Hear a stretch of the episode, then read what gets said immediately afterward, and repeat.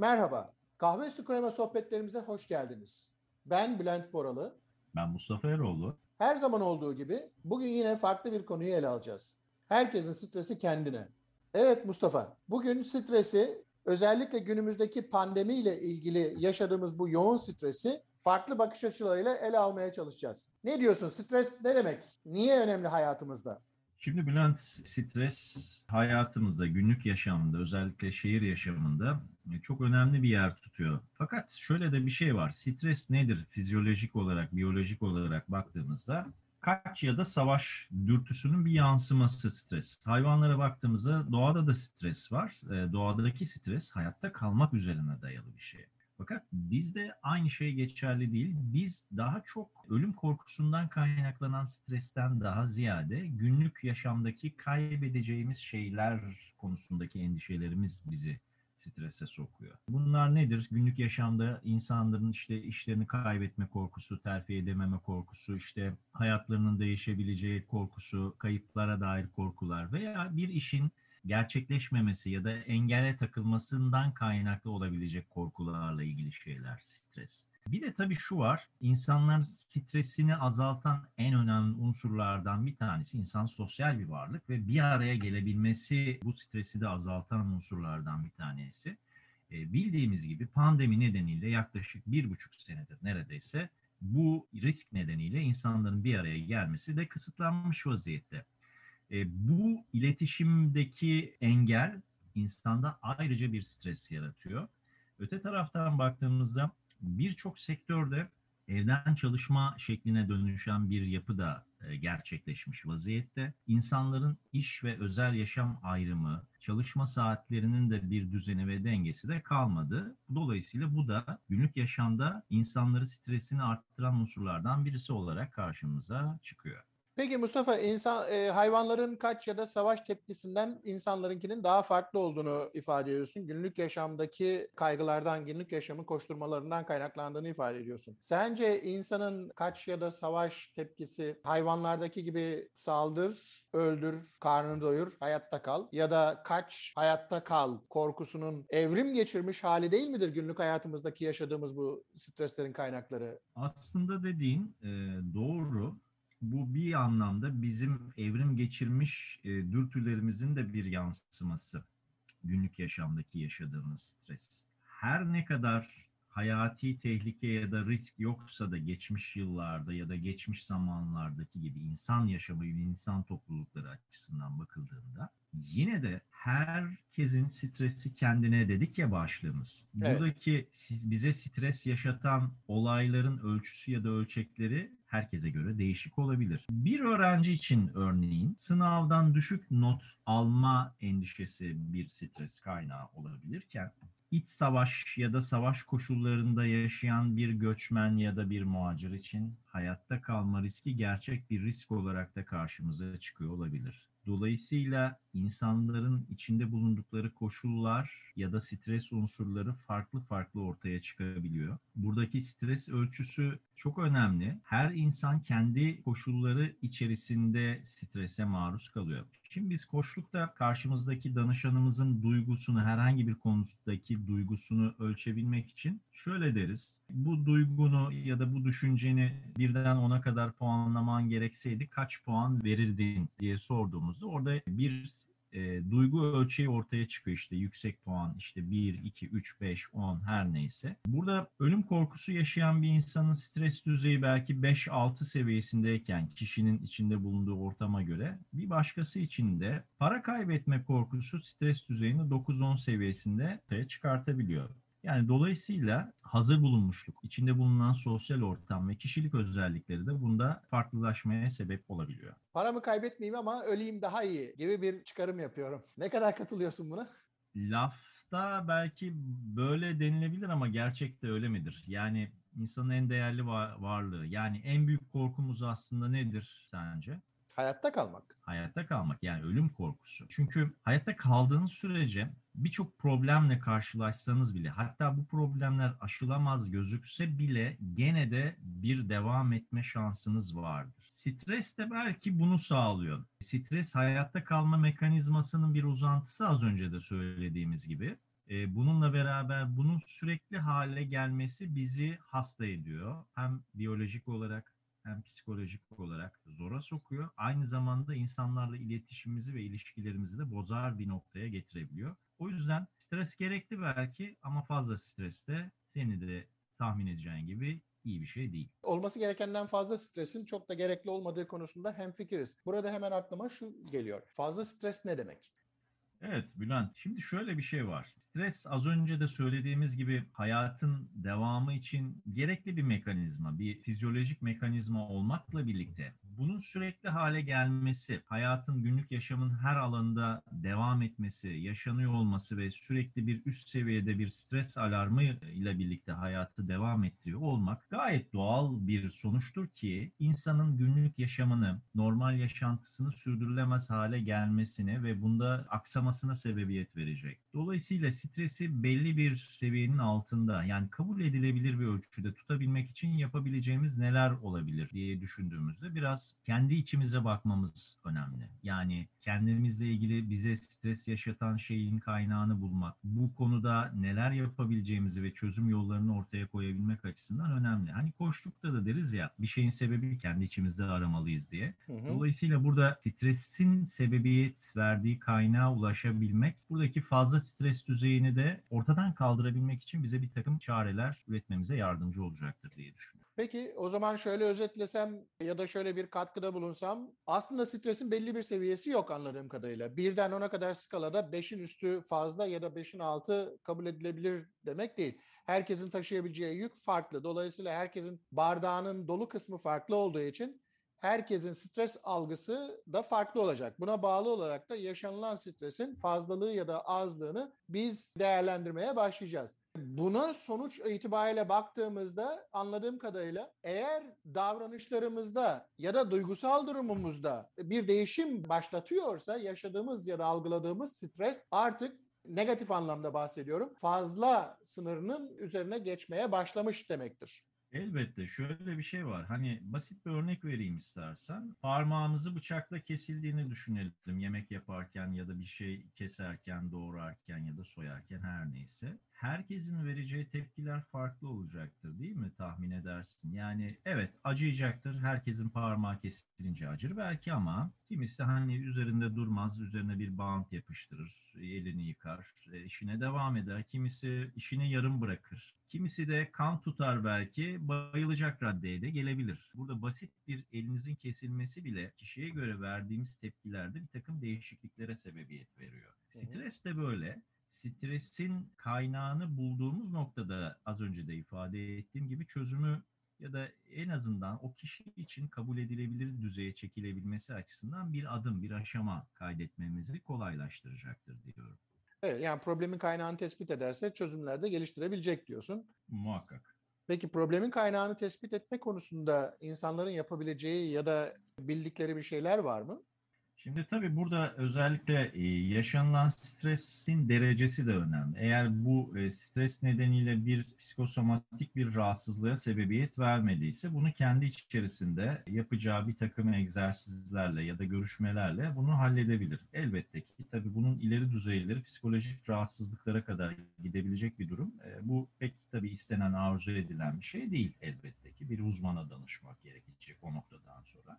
Bununla beraber biraz kendi yaşamımızdaki şeyleri fark ederek günlük yaşamımızı daha kolay, daha rahat yaşanılabilir noktada düzenlemekten de geçiyor. Şimdi mesela pandemi nedeniyle tabii üretim sektöründe çalışanlar, lojistik sektöründe çalışanların işleri çok çok daha yoğunlaştı. Bunu da kabul etmemiz lazım. Belki normal zamandan çok daha fazla çalışıyorlar. Onların stresi iş yetiştirmek e, bu yoğunluk üzerine olabilir. Evde kapalı kalan ve evden çalışmak durumunda kalan insanlar için dışarı çıkamamak, sosyalleşememek veya ortam değiştirememe kısmı da bir stres kaynağı olabilir.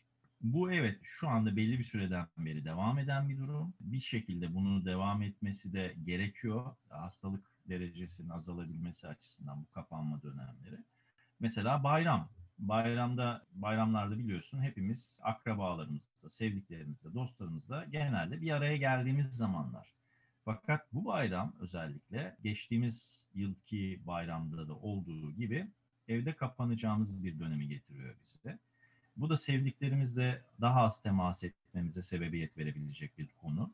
Bu bile insanda aslında bir engellenme, bir stres kaynağına sebebiyet verebilir. Şöyle bir şey var. Birlikte evet bu zorluğa göğüs gerebiliriz. Yani herkes bizimle aynı durumda olduğunu düşünürsek bu da bir stresi azaltma açısından da bir derecelendirme, bir başlangıç noktası olabilir aslında. E, günlük yaptığımız şeylerde bir takım değişikliklere gidersek hep aynı rutin belki bir noktadan sonra sıkıcı olacaktır. Bu da bir adım atma açısından önemli olabilir. Dolayısıyla burada herkes, herkesin kendi stresi kendine dedik ya başlığımızda, e, herkes kendi çözümünü bulmak konusunda bir kendi içinde bir araştırma yapması iyi olur tabii ki. Herkesin kendi içinde bir araştırma yapması ve kendi stres kaynaklarını tespit etmesi açısından önemli olduğunu ifade ediyorsun.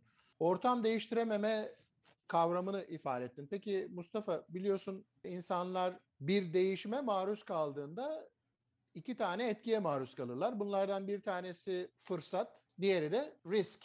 Eğer biz değişimin bize vaat ettiği artı değerleri alabileceğimizi düşünüyorsak ya da onlara ulaşabiliyorsak o zaman değişimin bize sunduğu fırsatı alıyoruz ki bunun sonunda hissettiğimiz duygu da başarı duygusu. Yok eğer değişimin bize sunduğu bütün iş yapış şekillerimizin, yaşam tarzımızın, hayata bakışımızın bir şekilde o güne kadar alışa geldiğimiz şeylerin değişiminin sonunda yeni sunulan şeyin riskini almaya başladığımızda o zaman da bu riski yönetebilme konusunda stres seviyemiz artıyor. Eğer bu riski yönetebilirsek ve burada karşılaştığımız problemleri ya da tehditleri ortadan kaldırabilirsek, onları yönetebilirsek, bize zarar vermesini önleyebilirsek o zaman buradaki stres bizi pozitif olarak etkileyecek ve değişimin başarı tarafına bizi kaydıracak ve oradaki fırsatları alma konusunda bize enerji ve motivasyon sağlayacak. Stres kontrol altında kaldığı sürece. Ama o riski yönetemez isek ve o stresi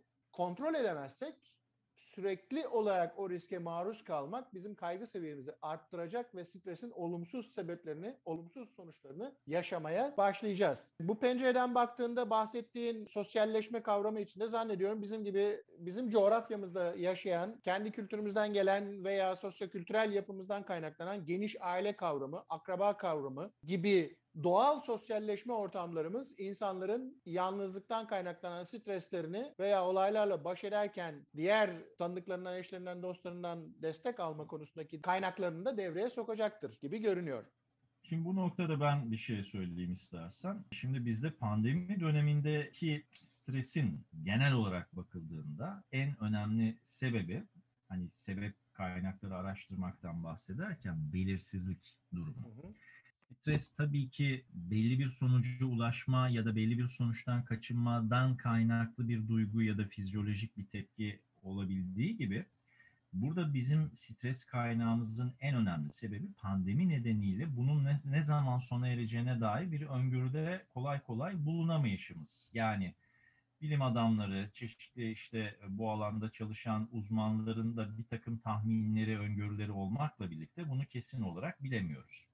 Şimdi sonucu belli olan bir şeyin stresiyle e, göğüs gerebilmek, başa çıkabilmek daha farklı bir şey. Sonucun ne olduğunu bilemeyeceğiniz bir noktada bir şeyle mücadele etmek farklı bir stres yaratabiliyor. Herkeste genel olarak bakıldığında.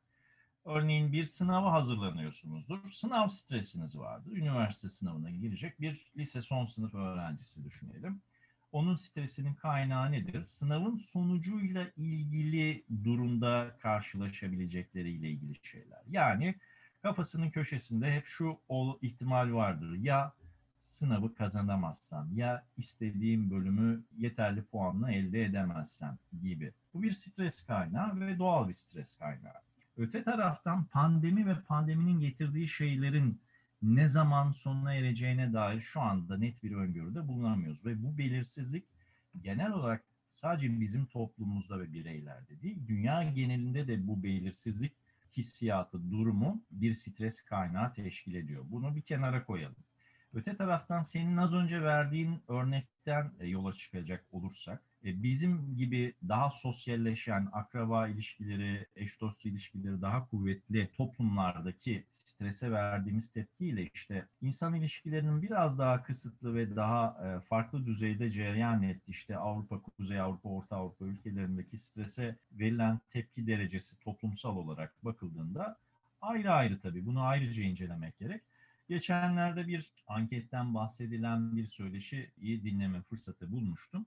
İngiltere'de yapılan anketlerle İspanya'da yapılan anketler arasındaki farklılıktan bahsediyordu. Yani insanların kendini ifade edebilme noktasındaki derecelendirme İspanya'da daha düşük seviyelerde. Çünkü Akdeniz toplumlarında İtalya'da, Yunanistan ya da bizde örneğin insanların birebir yüz yüze ilişkileri biraz daha sıcak ve samimi. Kuzey Avrupa ülkelerinde burada tabii daha online'dan da yürütülebiliyor. Her ne kadar tabii herkeste de bir sıkıntıya sebebiyet vermiş olsa da orada mesela kendini geliştirme ya da kendini geliştir ifade edebilme noktasında daha yüksek yüzdelere sahip bir araştırma sonuçlarının paylaşıldığı bir söyleşi dinlemiştim. Dolayısıyla hani onu örnek verebiliriz. İngiltere'deki genel toplumun verdiği bu duruma tepkiyle İtalya'daki aynı olmayabilir.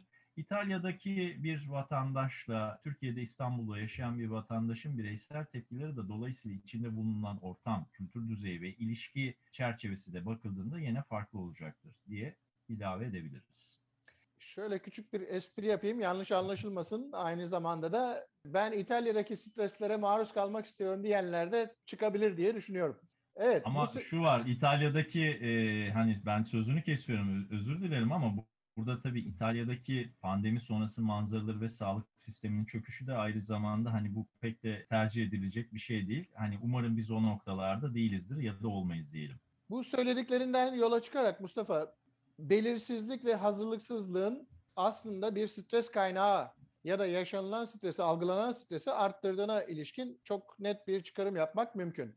Biliyorsun ben aynı zamanda kaptan pilotum. İşim aslında stresi yönetmek. Operasyonum esnasında karşılaşılan stresleri yönetmek. Peki biz meslek olarak bunu nasıl yapıyoruz diye baktığımda tas tamam bu. Belirsizlik stres kaynağıdır. Bilmediğimiz bir şeyle karşılaştığımızda o bizim için bir stres kaynağıdır. Dolayısıyla biz uçuş operasyonunda mesela ya da mesleğimde belirsizlikleri ortadan kaldırmak için bütün faaliyetlerimiz aslında bunun için hazır olmadığımız bir şeyle karşılaşmamak için acayip bir e, faaliyet vardır. İşte hava durumlarını inceleriz, uçağın hazırlıkları yapılır, öngörülen bazı tehditler vardır, onlara ilişkin hazırlıklar yaparız ki orada e, herhangi bir şeyle karşılaştığımızda uçuş operasyonu esnasında kısıtlı kaynaklarla operasyon yaparken bir şeyle karşılaştığımızda işte o şey bizim için karşılaştığımız olay tanıdık olsun isteriz. Çünkü tanıdık olması demek şu demek ben onun için yerde eğitim almışımdır. Ona nasıl reaksiyon göstereceğimi bilirim.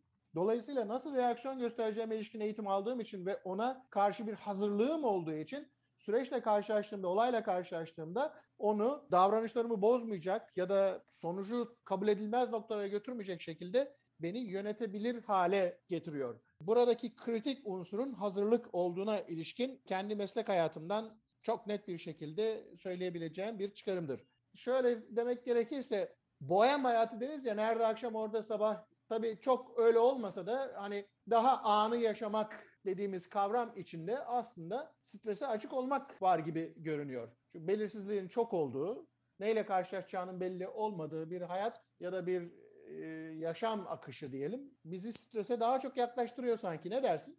E, elbette doğru bir noktayı söyledin, ifade ettin. Senin de mesleğin gereği tabii ki bu belirsizliklere karşı mutlaka işte B planı, C planı, D planını oluşturduğunuz ve buna göre hareket ettiğiniz, hareket planları oluşturduğunuz bir yapı var. E, bir risk yönetimi var aslında burada bahsettiğim. Şimdi toplumdaki insanların çoğunun kendine göre, kendi bilindik koşulları içerisinde mutlaka kendilerine göre oluşturdukları bir takım yedek planları olmakla birlikte bu yaşadığımız dönemin yedek planını hiç kimse belki de düşünmedi.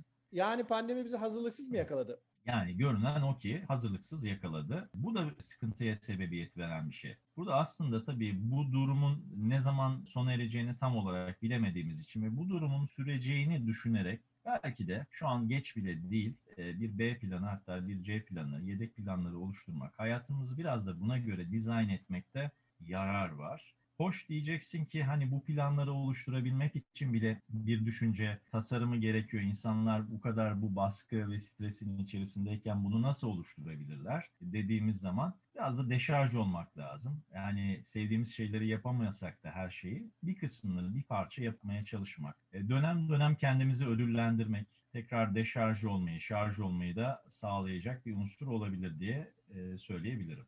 Evet, çeşitli yöntemler var elbette. Spor yapmak gibi, açık havaya çıkmak gibi, nefes Evet. egzersizleri yapmak gibi, meditasyon yapmak gibi, insanlarla sosyalleşmek gibi kavramlarla stresi bir şekilde bireysel çapta yönetmek mümkün. Daha artarsa destek almak da mümkün olabiliyor. Peki Kesinlikle. Mustafa, Çok doğru söyledin. Evet. neden önemli stres? Stresse stres. Ne yapalım? Eve girdiysek girdik bir tek biz girmedik ki herkes girdi eve. Herkes kapandı. Ne olur yani bu strese böyle maruz kalmamızın ne sakıncası var? Şimdi Bülent, insan olarak hepimizin hayattan bir takım beklentileri var. Yani ilk doğduğumuz, nefes almaya başladığımız andan itibaren ölünceye kadar bir e, yolculuğun içerisindeyiz. Ve bu yolculukta her birimiz kendimiz için en iyi istiyoruz ya da talep ediyoruz. Kimimizin talepleri daha düşük ya da daha makul seviyelerde, kimimiz daha yüksek talepler ya da istekler ya da hayata dair bir takım beklentiler içerisinde oluyoruz. Bu oluşan beklentiler içinde doğduğumuz kültürel ve ailesel çevreye göre, mevcut ekonomik şartlarımıza, koşullarımıza göre, içinde yaşadığımız topluma göre değişkenlik arz edebiliyor. Burada en önemli şeylerden bir tanesi yani anahtar kelime dediğimiz şey beklenti, hayata dair isteklerimiz, arzularımız ve ihtiyaçlarımız. Bu ihti isteklerimiz, ihtiyaçlarımız, arzularımız ne kadar oranda karşılayabiliyorsak hayata dair bir takım haz ve mutluluklarımız da buna göre artıyor. Tabii hep insan ne arıyor? İnsan mutlu olmak istiyor hayatta. Mutlu olmanın da tabii çeşitli yolları var. Kimine göre o anda kazanacağı mutluluk işte kazanacağı bir sınav olabilir bir öğrenci açısından. Bir çalışan açısından alacağı terfi ya da bir ailesini geçindiren bir baba açısından ailesinin geçimini temin edebilmesi, ekonomik koşulları sağlayabilmesi. Yani hepimize göre farklı farklı beklentiler olabiliyor. Burada tabii ki şu var, bu beklentilerin ne kadar karşılandığıyla ilgili endişelerimiz de bizdeki temel stres kaynaklarından bir tanesi. Belki stres fizyolojik kaynaklı bir şey temelde yani doğada hayatta kalma mücadelesinin bir sonucu, bir durum. Bununla beraber bizim günümüzdeki çağımızdaki yaşantımızda stres bu beklentilere ne, ne seviyede ulaşabileceğimiz ya da ulaşamayacağımız endişesiyle ilgili olan bir durumu işaret ediyor aslında. O yüzden stres bizim temel konularımızdan bir tanesi. Dolayısıyla o beklentileri ne kadar karşılayabildiğimizle ilgili endişelerimiz de stres kaynağımızı oluşturuyor galiba. Peki sen ne düşünüyorsun bu konuda? Sokrates'in çok güzel bir lafı var. Ben çok severim onu. Ne kadar çok şeye sahip olduğun önemli değil. Ne kadar az şeye ihtiyaç duyduğun önemlidir. Buradan kendime çıkardığım şeylerden bir tanesi hayatı küçük yaşamak. Hani çok çetrefilleştirmeden yaşamak. Biz buna havacıkta KISS formülüyoruz. Keep it simple. Hayatı basitleştirerek. Çok alengirli değil çünkü onu zora sokan, onu zorlaştıran, karmaşıklaştıran biziz. Dolayısıyla bir iş ne kadar basitse o kadar zordur aslında. Değil mi? Bütün design felsefesinin altında bu şey vardır. Hep daha basitleştirmek, daha basitleştirmek. Hayatı da bu şekilde basit yaşamamız gerekiyor.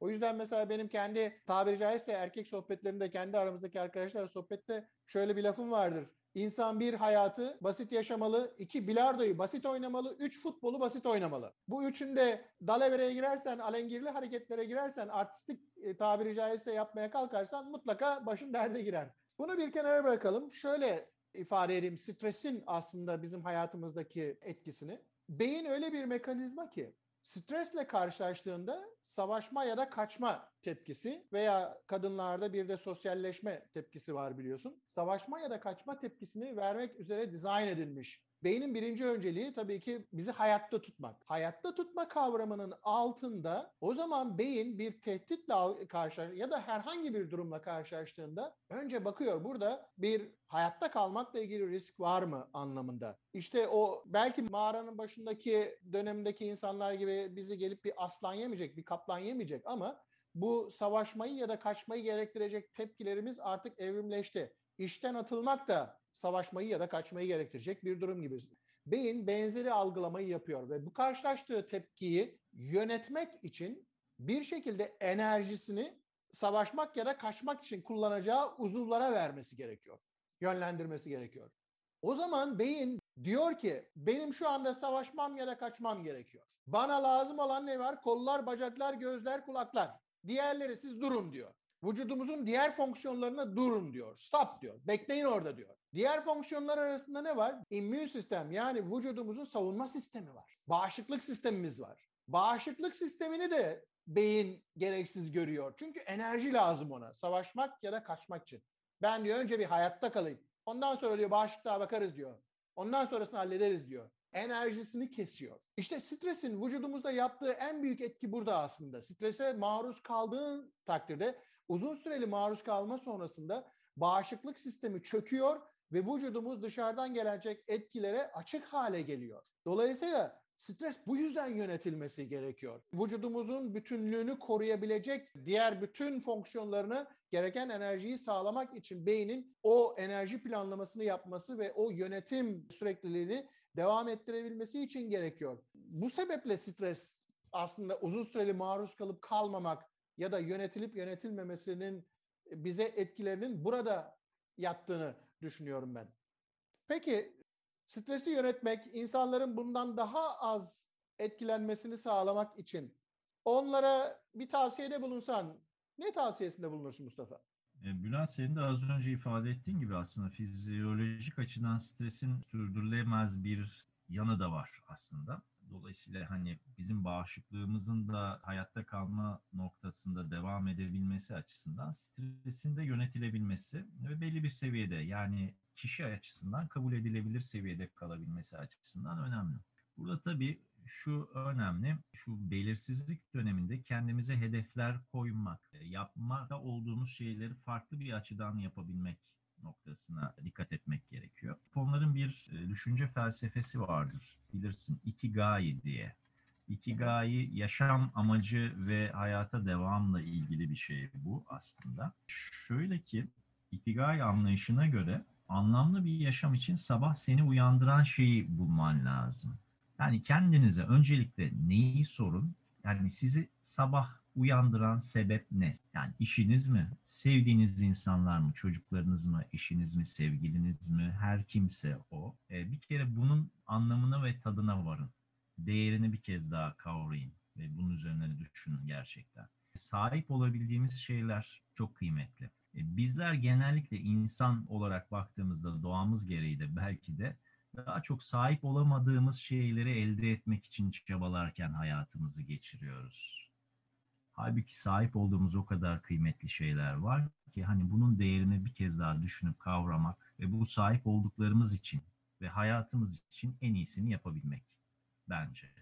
Ben de şöyle kısa bir şey söylemem gerekirse dünyanın anlaşılabilir, açıklanabilir ve baş edilebilir bir yer olduğunu düşünen, hayata bir anlam, bir amaç yükleyebilen bireyler stresle daha pozitif anlamda başa çıkabiliyorlar ve daha az olumsuz etkileniyorlar. Yaşama bağlı olan, yaşadıkları sorunu bir değişim, bir yenilenme fırsatı olarak gören, yani hayatının kontrolünün kendi elinde olduğunu düşünenler veya bunu hissedenler strese karşı daha dayanıklı olacaklardır diye düşünüyorum ben de. Evet Mustafa, herkesin stresi kendisine. Bir dahaki programda tekrar görüşmek üzere. Hoşçakalın. Hoşçakalın.